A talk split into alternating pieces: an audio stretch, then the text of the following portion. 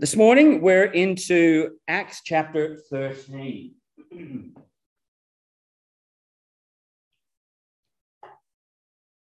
we're actually going to start or go from the last couple of verses of verse of chapter 12 and read through the beginning of 13. But to start with, we'll read from Acts chapter 13, beginning in verse 1. We're going to read through to verse 12 this morning and uh, learn from here. It says, Now, in the church that was at Antioch, there were certain prophets and teachers Barnabas, Simeon, who was called Niger, Lucius of Cyrene, Manaen, who had been brought up with Herod the Tetrarch, and Saul. As they ministered to the Lord and fasted, the Holy Spirit said, Now separate to me Barnabas and Saul for the work to which I have called them. Then, having fasted and prayed and laid hands on them, they sent them away. So, being sent out by the Holy Spirit, they went down to Seleucia, and from there they sailed to Cyprus. And when they arrived in Salamis, they preached the word of God in the synagogues of the Jews. They also had John as their assistant. Now, when they had gone through the island to Paphos, they found a certain sorcerer, a false prophet, a Jew whose name was Bar Jesus who was with the proconsul, Sergius Paulus, an intelligent man. This man called for Barnabas and Saul and sought to hear the word of God. But Elymas, the sorcerer, for so his name is translated, withstood them, seeking to turn the proconsul away from the faith. Then Saul, who also is called Paul, filled with the Holy Spirit, looked intently at him and said, O full of all deceit and all fraud, you son of the devil, you enemy of all unright of righteousness, will you not cease perverting the straight ways of the Lord? Now, indeed, the hand of the Lord is upon you, and you shall be blind, not seeing the sun for a time. And immediately a dark mist fell on him, and he went around seeking someone to lead him by the hand. Then the proconsul believed when he saw what had been done, being astonished at the teaching of the Lord. Let's pray. Our Heavenly Father, as we come to your word, we do pray that you would enlighten us and encourage us and strengthen us through it. Open our eyes to see your work and our place in your work. In Jesus' name, amen. You know, often we look back on events and, and things and we see the significance of that event in shaping what came after sometimes even the middle even in the middle of the event we'll recognize that this is this is a moment that will change everything. Everything is going to be different from then. Sometimes we call them watershed moments or your turning points in our life. You know those those moments those events or those decisions which can change the course of our life or change the course of nations or or, or businesses whatever it may may be you know, often we remember where we were when that moment took place.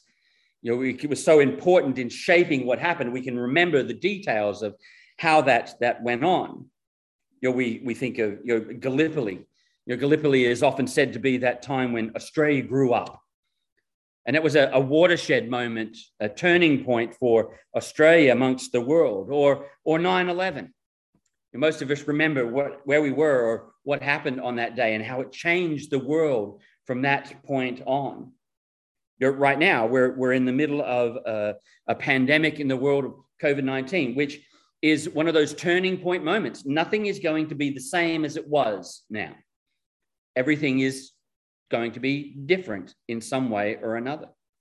Or maybe on more personal notes, we have these things. I, I remember a, a sermon from Romans chapter 10 changed my life.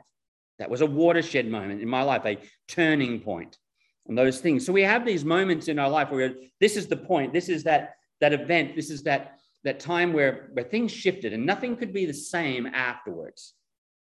As we come here to Acts chapter 13, this is one of those moments for Christianity. This is one of those watershed moments, these turning points, these, these uh, events, these times in the life of Christianity where nothing is the same after it. it changes everything. It forms a major division in, in Acts in the way that Luke sets it out and follows it through. It's, it's one of the major divisions here that he has because it is a major uh, moment, a major event in Christianity. These events, which we read here, change Christianity forever and make things different. You know, in the first part of Acts, the first 12 chapters of Acts, the focus is on Jerusalem and the church in Jerusalem. From Acts chapter 13, that focus changes from Jerusalem, and the focus is not so much there, but now the focus shifts to Antioch, this church to the north, this Gentile church, which began not so long ago, uh, is now the focus. We move from the focus being on Peter as the leader and the, the center of attention at the beginning of Acts to now it becoming Paul. And Paul becomes the focus and the center of our attention in what takes place now. And we even see that in the way that he's referred to. Here in verse 9 of chapter 13 is where we see the shift from him being referred to as Saul, his Jewish name, to Paul, his Greek name. So we're moving now. We're moving out of this uh, Jew centered, Jerusalem centered thing to the world, which is reflected even in the way Luke refers to Paul. The missionary William Carey, who was a missionary in, in India, is uh, often cited as being the father of modern missions. That is, he, he woke up Christianity and, and a Christianity at that time which had fallen asleep to the need of the world for the gospel. And he reinvigorated people's imaginations about what should be done and what could be done to reach the world with the gospel and, and reshaped in many ways how the modern Christian, at least at that time, could reach out into the world with the gospel. Uh, Carey's work, which saw the, the, you know, the new missionary movement, is founded entirely on the work of the church at Antioch. This is where the church starts to take its mission seriously. This is where the church starts to take its mission deliberately. You know, previously, the spread of the gospel from Jerusalem has been an effect of things. So it spread from Jerusalem because of Stephen's persecution and, and martyrdom. And so it began to spread from persecution because people fled. It spread because as the people spread, it would develop. And then it spread into the Gentiles because a Gentile sought to know the gospel and called. So the spread of the gospel has in many ways been reactionary, an effect of what's been going on in the world. But when we come to Acts chapter 13, we see the gospel spreading to the world is no longer an effect of some other pressure. It's no longer the effect of persecution here, which spreads us there. It's no longer the effect of someone out there calling and saying, I want to know more, come to me. But now the church is saying, We're going. We are going to deliberately, intentionally, and purposefully take the gospel to the world. And that begins here in Antioch. This is a, a major purpose as the church pursues the mission of God. It is a call to Christians to go and tell the gospel. It's a call to churches to send the gospel into the world. And that's what we want to look through this morning is this idea that we need to go with the gospel. We begin, the first thought I have this morning is that the gospel will go forth. If we scoot back in our text a little bit to verse 24 of chapter 12, where we ended last week, said, But the word of God grew and multiplied.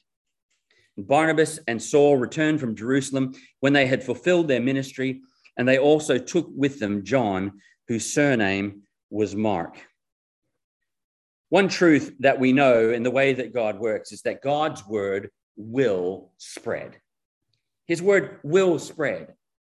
And as it spread, you know, it says in verse 24, but the word of God grew. It grew.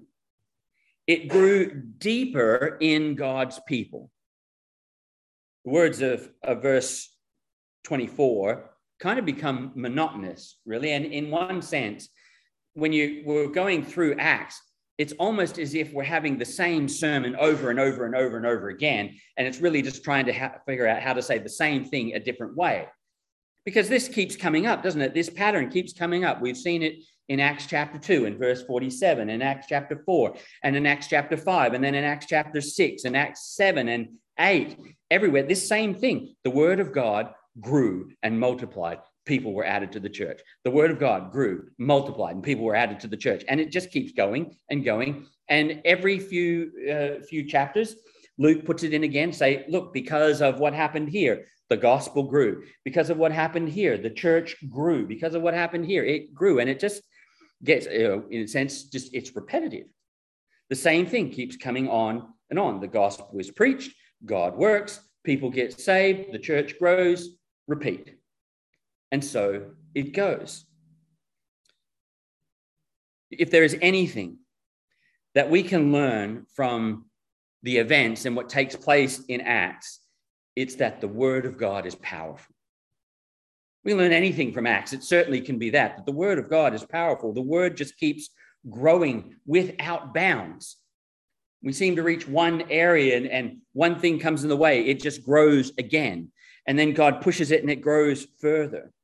And it's influence, because I, I love how, yeah, he, he talks about how God added to the church, but more often than not, when he's talking about the spread of the gospel and how it moves out, he talks about how it multiplied.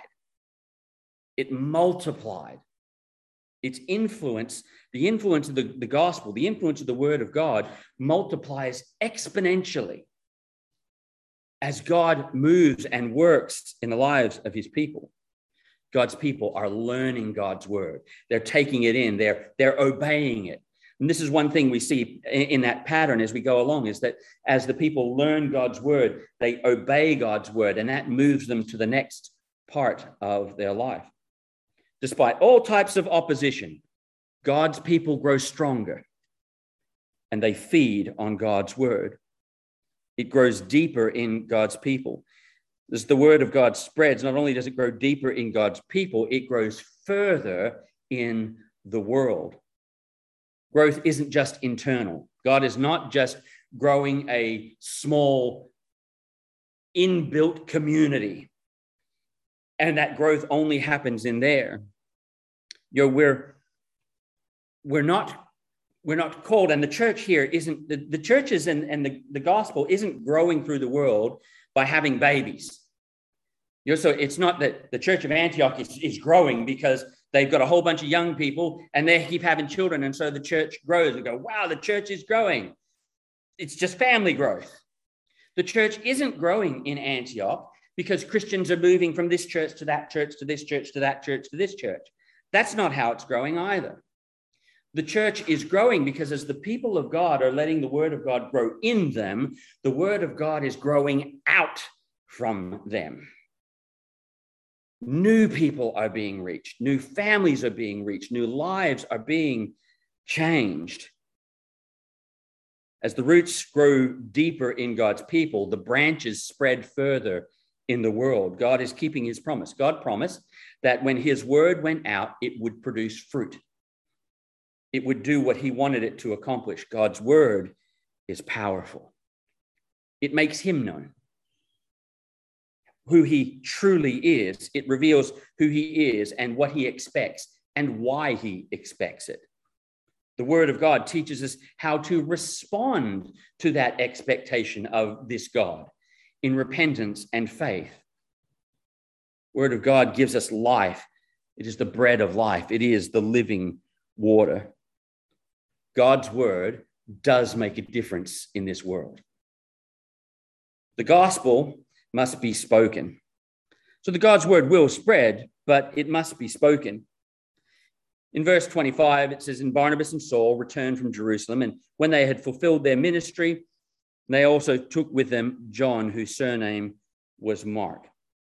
The gospel is it's carried by our lives. So what happens there? Remember, we saw at the the, the end of, of I think chapter 11, where the, the church in Jerusalem is in trouble, we're in famine, and so Antioch sends uh, some supplies and some love and some money down to Jerusalem by the hands of Barnabas and Saul. They're carrying that love, that concern, that charity with them. You know, when we talk about the, the, the word of God and God's word spreading and the gospel spreading through the world, it doesn't happen some mysterious and mystical way. It doesn't just happen that one day somebody in the, the jungles of, of, of Borneo go, ah, I know. And then it grows from there. It doesn't just spontaneously, miraculously, mysteriously just appear in places around the world. Contrary to what's said of Emperor Constantine, the, the, the word of God doesn't appear in the sky, written in the clouds. It doesn't happen like that. It's carried by the lives of Christians. That's how the gospel reaches the world. It's carried by our lives, like Stephen in his martyrdom, like Philip when he travels to Samaria, like Peter when he goes to uh, Cornelius, like Barnabas and Saul, as they carry this gift of love to Jerusalem. The gospel is living in the lives of God's people. God's word is carried in this world as it's lived out in God's people. That's how the gospel moves. We carry it with us as we live in faith. We carry it with us as we show hope and love in this world. It's carried with us as we exercise care and compassion towards people and express the love of God. It's carried with us as our lives reveal the truth of God's word, as our lives start to come into balance, like Paul says in Ephesians 4, where what's happened inside of us starts to show on the outside. It's carried that way. God's word and God's people are inseparably linked. As God's word is working deep within us, we carry it with us and it comes out of us so that the world can see the word of God. But while it is carried by our lives, it is expressed by our words. If we skip forward a little bit in our text, so we, we know what happens here is we because we've read it. The church at Antioch gets Saul and Barnabas and they send them out into the world and they go out. And it tells us what Saul and Barnabas did when they were sent out. And it says in verse 5 And when they arrived in Salamis, they preached the word of God. The gospel is carried by our lives. That is, it's lived out as we show the love and hope and faith in God, but it's expressed by our words. The life changing effect of God's word doesn't simply happen because we live lives differently, because we look different. You know, verse 5 there, when it says what they did when they went out, it doesn't say that they set up aid stations or education facilities or training centers. And while all of those things are good things, and in fact, Christianity has had a remarkable impact in all of those things throughout history because of our love for the world, they preached the gospel. You know, we have a, a, history, Christianity, of being at the forefront of, of charity and medicine and care for the poor and, and orphans and, and you know, all of these things Christians have an influence in. But all of those things on their own are not God's work. If the gospel is not spoken, they are powerless events. We serve the temporal needs of people without meeting the eternal needs.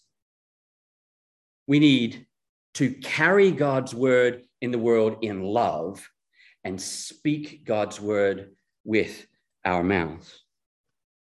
There's a popular quote which often goes around, and you see it all places on coffee cups and mugs and the internet all over, and it's attributed to, to a, a, a Catholic uh, monk, Francis of Assisi. And it goes something like this Preach the gospel at all times, use words if necessary. One truth is he never said it. So it's attributed to him and it spread through the world as if it was, but he never said it. We have no indication that he ever said it. The other thing is, it's just not biblical. Preach the gospel at all times. If necessary, use words. It's always necessary to use words people are not going to understand their need for sin, for salvation from sin because we give them food. They need to know more. We must always use words. Our lives and our words must go into the world together. Our words are powerless if we're not going into the world with love. And our love is powerless if we're not going into the world with our words. They must go together. The gospel will go forth. So we are called to go with the gospel. God's word spreads, but the question is how does God's word spread through the world? How does this happen? How do we get people to go from where they are to the, the world and have the gospel spread? I think we see just a couple of things, and there's a lot we could glean from this, but we'll take just a couple of thoughts here. Verse 1 of chapter 13 puts us in the context of what is taking place here and how this great shift in the church happens. It says, Now in the church that was at Antioch, there were certain prophets and teachers Barnabas, Simeon, who was called Niger, Lucius of Cyrene, Manaen, who had been brought up with Herod the Tetrarch, and Saul. These are some pretty impressive men here. Of course, we know Barnabas and Saul. Uh, who is brought up with Herod, literally means a like a step brother. So he had a very intimate relationship, and this is the Herod who we just saw die previously. So he had a, a place of, of influence. Um, Simeon, some suggest that this is the Simon who carried Jesus' cross. We don't know that for certain. It's a, a suggestion. But these are uh, strong and influential people. But the first thing we see here about how to go with the gospel is to serve God's purpose. God's people and God's churches need to serve God's purpose. It says in verse 2 as they ministered to the Lord, as they ministered. So these, these men in this church were there and they were ministering to one another, they were serving God. Here we're reintroduced to this church at Antioch, having shifted from Jerusalem. Now, what follows in Acts is a result of what happens here in Antioch. So, everything that follows in Acts, all these missionary journeys, everything that happens about the gospel reaching the world, it all starts right there. The churches that start in, in Ephesus and, and throughout Asia Minor and, and over to, to Corinth and, and, and beyond and into Asia, that, that, that spread of the gospel begins here right here. This is that watershed moment. This is the moment everything changes, things become different. But what happens? So, this great change, this gospel, which now spreads through the world and, and finds its, its feet and its place all over the world, reaching as far to Rome and, and beyond. It starts here because a church is doing something already. These men and these church and, and this church are already serving God. They are ministering there. They are serving. They are meeting the needs of people. They are preaching the gospel. They are teaching God's word to one another and encouraging one another. They are actively serving God. They weren't waiting around for God to do something or for some great work to happen. They weren't just having prayer meetings and saying, God, do something. God reached the world with the gospel. They were teaching one another, they were reaching out to their community, they were serving God.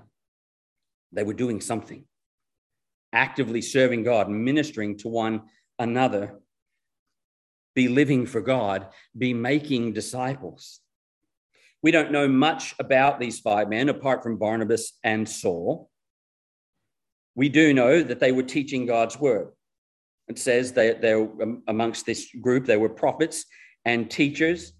It's probable the idea of a prophet has the more spontaneous note to it, and the teachers are more structured guidance, taking scrolls and, and teaching through that more in a more structured way. But these men were actively helping and involved in growing the faith of others, ministering to others. From what we know of Saul and Barnabas, it, it would have not just included teaching, but also actively involved in their lives. You know, Barnabas was an encourager and an uplifter, and, and you know, it lived it out.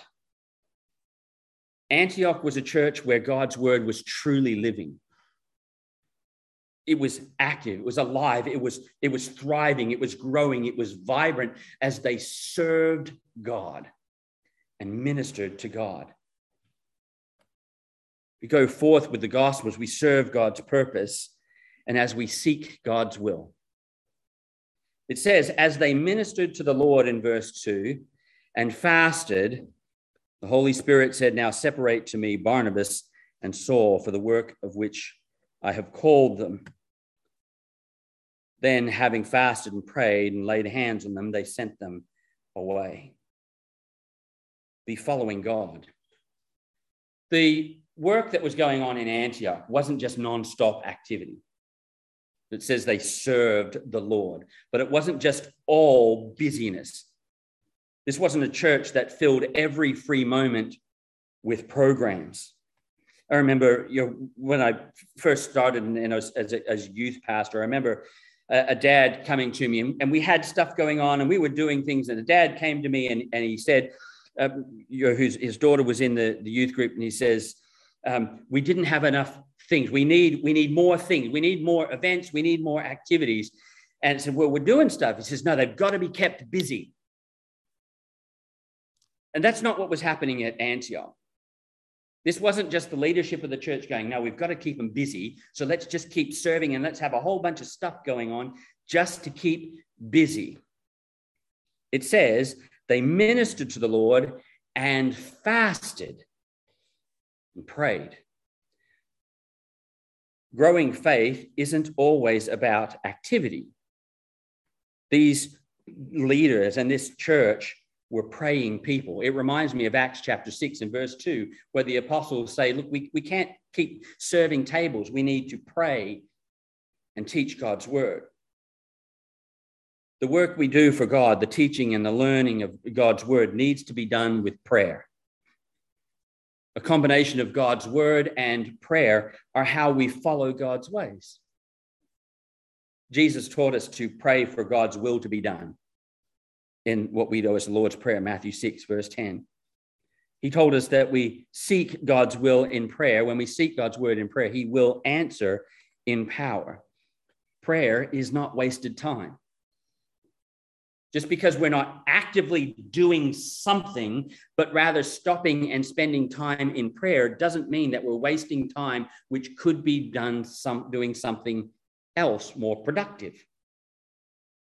Prayer is energizing God's people for God's work. So be relying on God. Joined with prayer, as I said, is fasting. They are praying and they are fasting. And throughout scripture, the two often go together. Fasting is an outward expression of an inward dependence. So it's to, typically, it's to go without food for a set period of time, short or or long. But the idea of fasting is an outward expression. That is, I am going to not eat as a way of, of showing or reminding myself that I depend on God for his sustenance, for his supply. Prayer and fasting show this reliance on God. Antioch wasn't relying on their cunning or their celebrity, having Saul there this great teacher who'd come through things, or Barnabas, who was so well known as an encourager, or the, the gimmicks.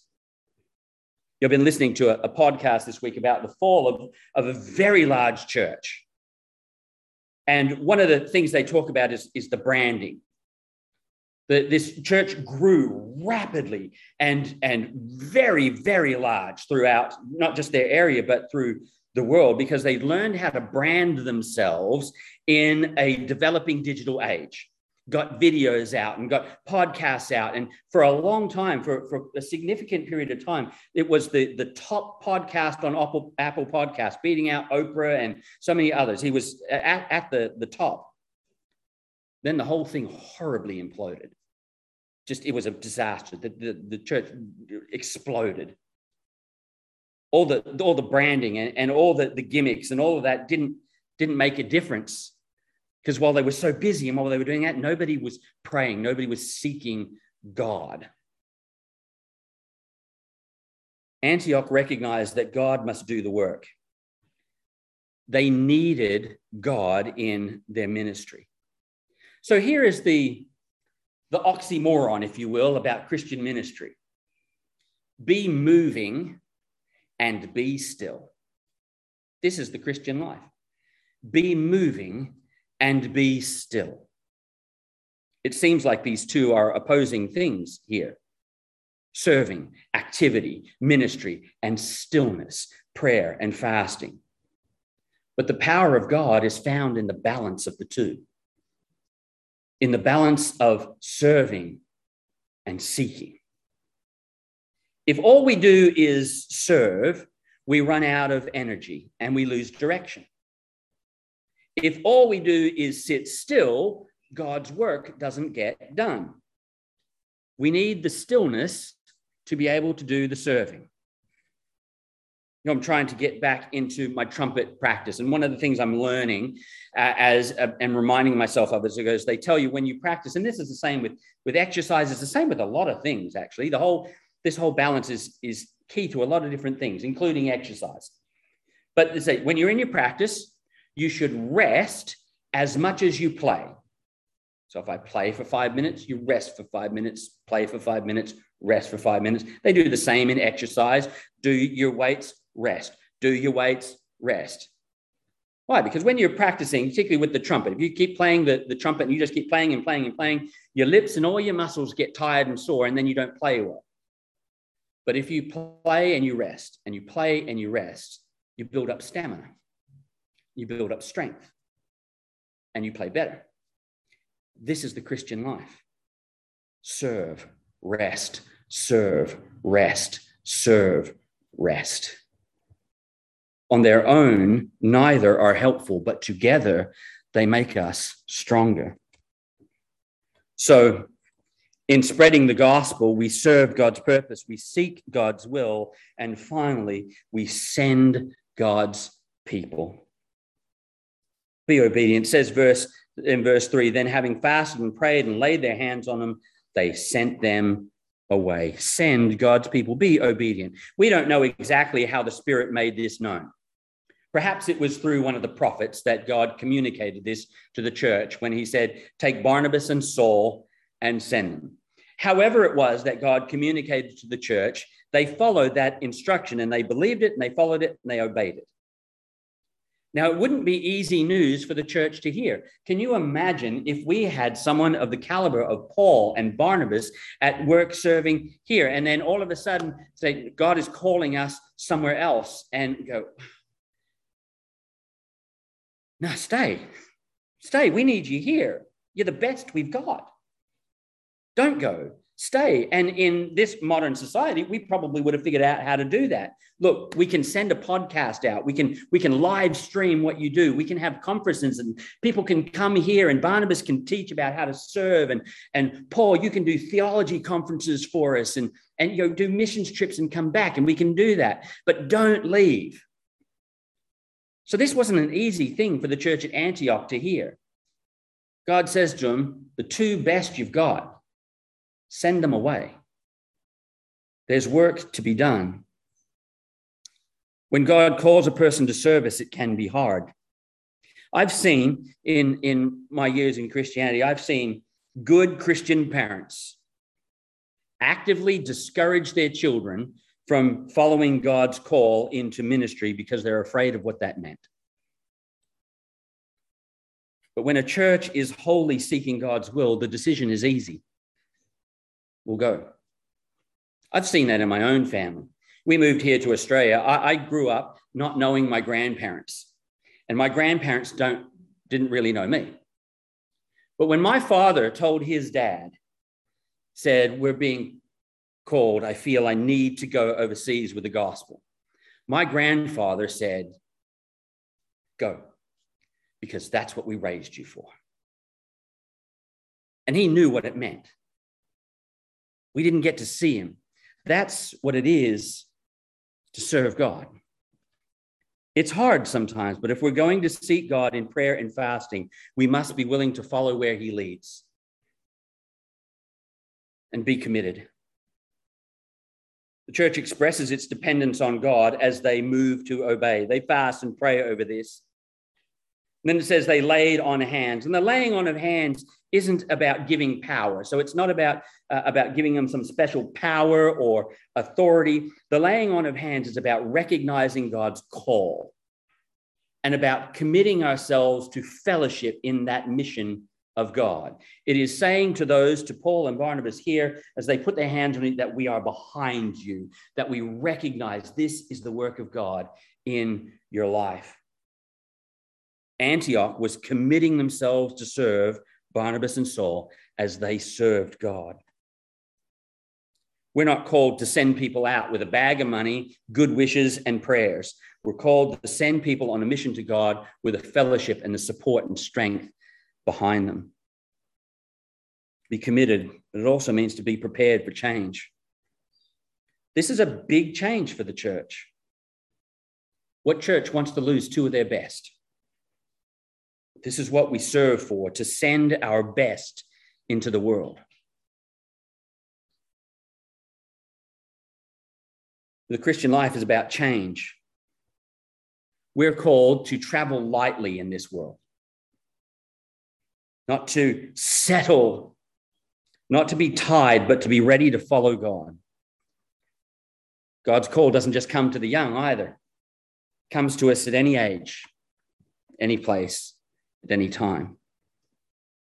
So go and rejoice with the gospel. What happens when we go with the gospel?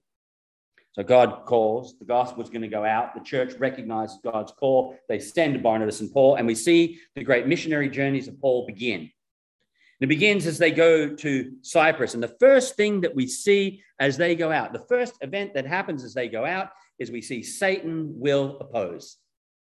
When we go out to serve God's word and carry the gospel into the world, whether it be abroad or in our own community, Satan will oppose. They come to Cyprus. They set out in ways they know. They're not blindly jumping into the unknown. I think they made a wise decision here. They leave and they go to Cyprus. Why Cyprus? Because Barnabas is from Cyprus. He knows the place, he knows the culture, he knows the people. When they get to Cyprus, where do they go? They go into the synagogues of the Jews. Why? Because they will have an open welcome there because they're Jews. It's an opportunity. So they're going and beginning where they're familiar. Say, all right, we're not just going to go willy nilly, just doing whatever. Here's an opportunity. We can start. We can go here to Cyprus. It needs the gospel. I know the place. We have places where we can start, and they start ministering there. But this work of God begins with difficulty. They're faced with a false teacher named Bar Jesus, or Elymas. Bar Jesus, um, ironically, means son of Jesus. Jesus was a common name in the time, uh, so it wasn't un- unusual. But he's named Bar Jesus, or Elymas, or sorcerer, it's translated as in others. But God will advance his kingdom and he'll multiply his word, but it doesn't happen without opposition. There is going to be opposition. Serving Christ and, and sharing the gospel is never going to be easy. And here, Bar Jesus uh, opposes them and causes problems. He has been deceiving the proconsul there, the Roman uh, governor, Sergius Paulus, lying and covering things up. We live in a world which is deceived by Satan's lies. But not only, like verse 6, we see now when they had gone through the island of Paphos, they found a certain um, sorcerer, a false prophet whose name was Bar Jesus. So he's a false prophet. So he's deceiving people there as, as he does. But it gets worse than that. It's not just about him trying to deceive people so that they won't believe Barnabas and Saul when they come or that they'll follow something else or give him money. But look in verse 8, it gets worse. But Elymas the sorcerer, so his name is translated, withstood them, seeking to turn the proconsul away from the faith.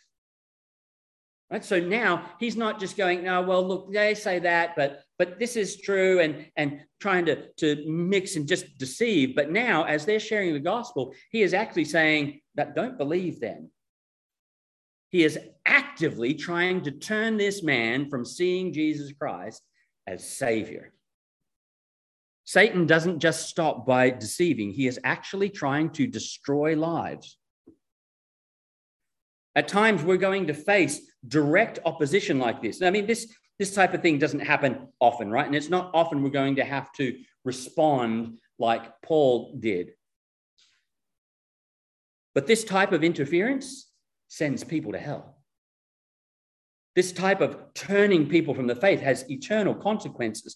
And so Paul looks at him in verse 10, oh, full of all deceit and all fraud. And in a very mm, sort of sarcastic Pauline way, says, You son of the devil. Right? He goes by the name Bar Jesus, son of Jesus. And he flips and says, You're no son of Jesus, you're the son of the devil. You son of the devil, you enemy of all righteousness, will you not cease perverting the straight ways of the Lord? Now, indeed, the hand of the Lord is upon you, and you shall be blind, not seeing the sun for a time. And immediately a dark mist fell on him, and he went around seeking someone to lead him by the hand. You know, the Satan is going to oppose, and he's deceiving people, and he's trying to destroy lives. So when we go out with the gospel, we need to be prepared to defend the gospel to defend the word of God.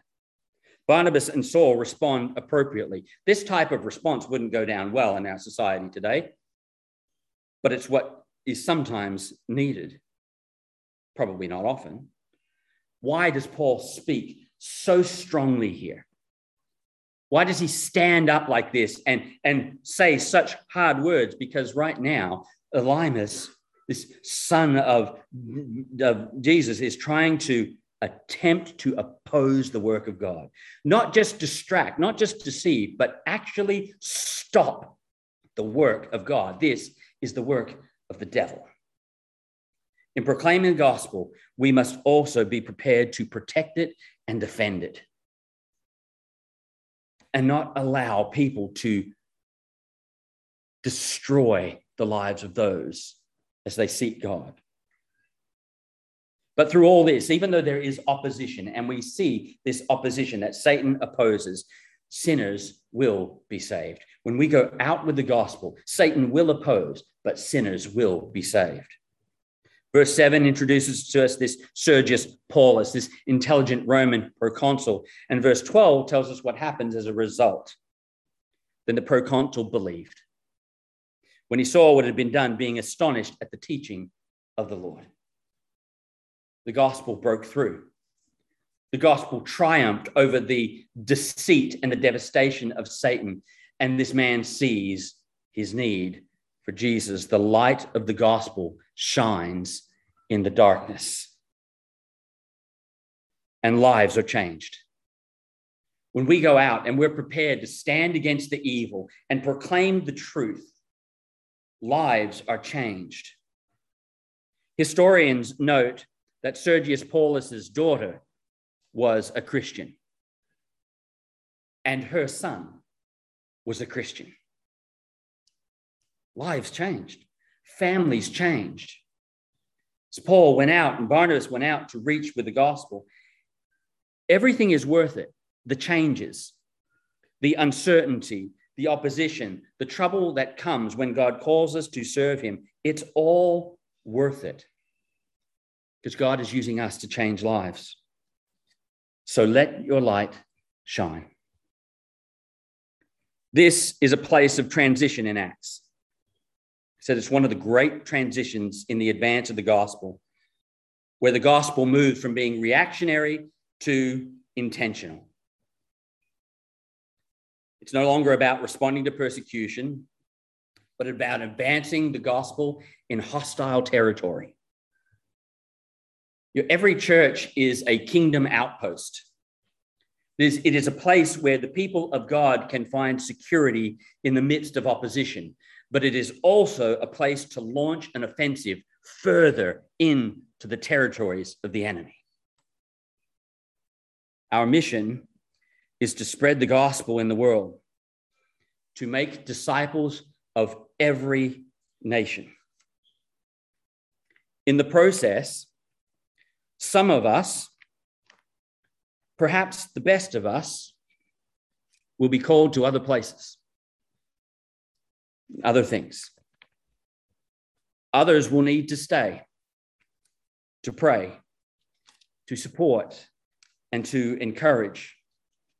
But every one of us are called to be part of the mission. we must be missionaries and we must raise up missionaries within our midst. So let's be a people who are both active and still. People who will follow our Lord on his mission. Let's pray. Our Heavenly Father, we pray as we are gathered here this morning that you would do here according to your will. That you would work the gospel, the word of God, deep within our lives. That it would change us and who we are. And that as it changes us, we would carry that in our lives into this world. And as we carry the gospel with us, that it would come from our mouths to reach those who need to know. Dear God, make us missionaries, missionaries to our neighbors, missionaries to our neighborhood, missionaries to our city. Dear God, raise up from amongst us pastors, evangelists, missionaries, servants of God who will reach the world with the gospel. Lord, help us to be still to learn, to grow, to recognize our dependence on you. And then in that stillness, find the power to serve. Thank you. And we praise you in Jesus' name. Amen.